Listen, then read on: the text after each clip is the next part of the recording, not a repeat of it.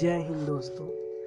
आज 14 फरवरी है। हम सब जानते हैं आज का दिन दुनिया में वैलेंटाइन डे के रूप में मनाया जाता है। यानी प्रेम का त्यौहार, अपने प्यार का इजहार करने का दिन।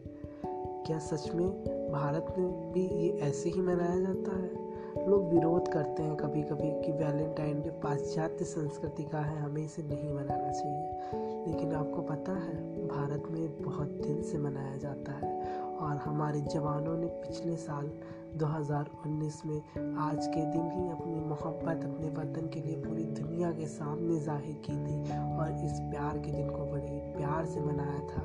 जब लोग लाल फूल देते हैं, लाल रंग के कपड़े पहनते हैं, एक दूसरे से मोहब्बत जताने के लिए मेरी भारत माँ के लाल, अपनी भारत माँ को अपना लाल लहू दे गए। अपने लाल लहू से उसकी चुनरी लाल रंग दी, उसका शक्ति का प्रदर्शन पूरे विश्व में किया, अपने बलिदान का प्रदर्शन पूरे विश्व में किया कि हाँ हम कितना प्यार करते हैं। ऐ माँ तुझसे तेरे, तेरी आज़ादी से बढ़कर, तेरी सुरक्षा से बढ़कर हमारी जान कुछ भी नहीं।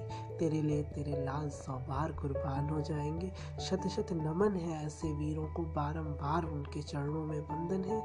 क्योंकि ईश्वर के घर वो जाते हैं तब वहाँ नगाड़े बसते हैं। इसलिए और यहाँ से भी हम उन्हें नगाड़े बजा के विदा करते हैं और वहाँ पहले से तैयारियाँ हो रखी होती हैं कि ये देखो, सिंह आ रहे हैं। धरती से सिंह आ रहे हैं, भारत माँ के लाल आ रहे हैं। ये कोई गीदड़ नहीं, ये कोई आम मर के नहीं आ रहे हैं। ये वो आम लोग नहीं हैं जो मर जाते हैं ये वो खास लोग हैं जो अमर होकर जाते हैं।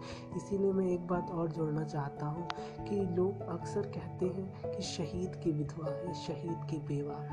कैसे कोई शहीद की सुहागन बेवा हो सकती है? कभी बेवा नहीं होती सुहागन शहीद की। जब उसका पति मरता नहीं है तो वो कैसे बेवा हो सकती है? उसका पति तो अमर होता है, अमर। इसलिए उसका सुहाग सदा ही सदा अमर है। और आज मैं आपसे रिक्वेस्ट करूँगा कि प्लीज़ एक फूल उनके नाम, फूल खरीद के बाज़ार से लाने वाला अपने दिल में एक फूल, अपने भावों के पुष्प समर्पित करें। उन शहीदों के लिए, उनके परिवारों के लिए अपनी संवेदना, राष्ट्र के लिए अपने मन में भी वैसी ही भक्ति, वैसी ही श्रद्धा, वैसा ही गौरव लाएँ जैसा उन महान बलिदानियों ने पिछले वर्ष अपने देश के लिए, अपनी मातृभूमि के लिए अपना प्रेम ज़ाहिर करके पूरे